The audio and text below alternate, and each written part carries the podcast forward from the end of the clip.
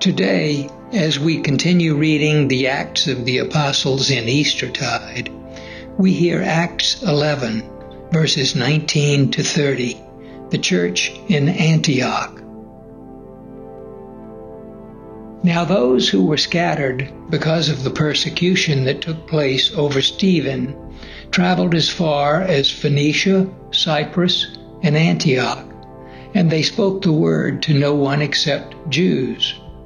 But among them were some men from Cyprus and Cyrene, who, on coming to Antioch, spoke to the Hellenists also, proclaiming the Lord Jesus.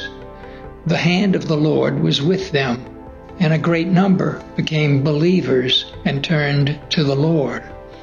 News of this came to the ears of the church in Jerusalem, and they sent Barnabas to Antioch. When he came and saw the grace of God, he rejoiced, and he exhorted them all to remain faithful to the Lord with steadfast devotion.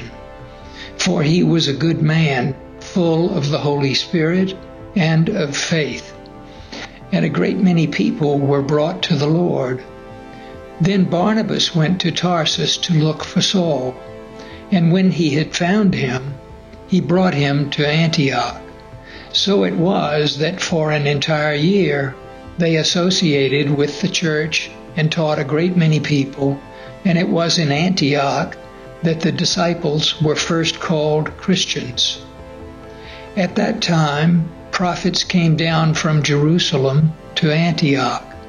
One of them, named Agabus, stood up and predicted by the Spirit that there would be a severe famine all over the world and this took place during the reign of Claudius.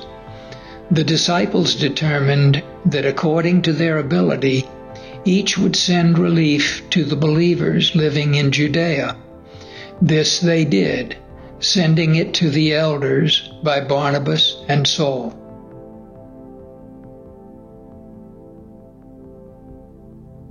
To learn more about this offering, please visit stjames.org slash acts.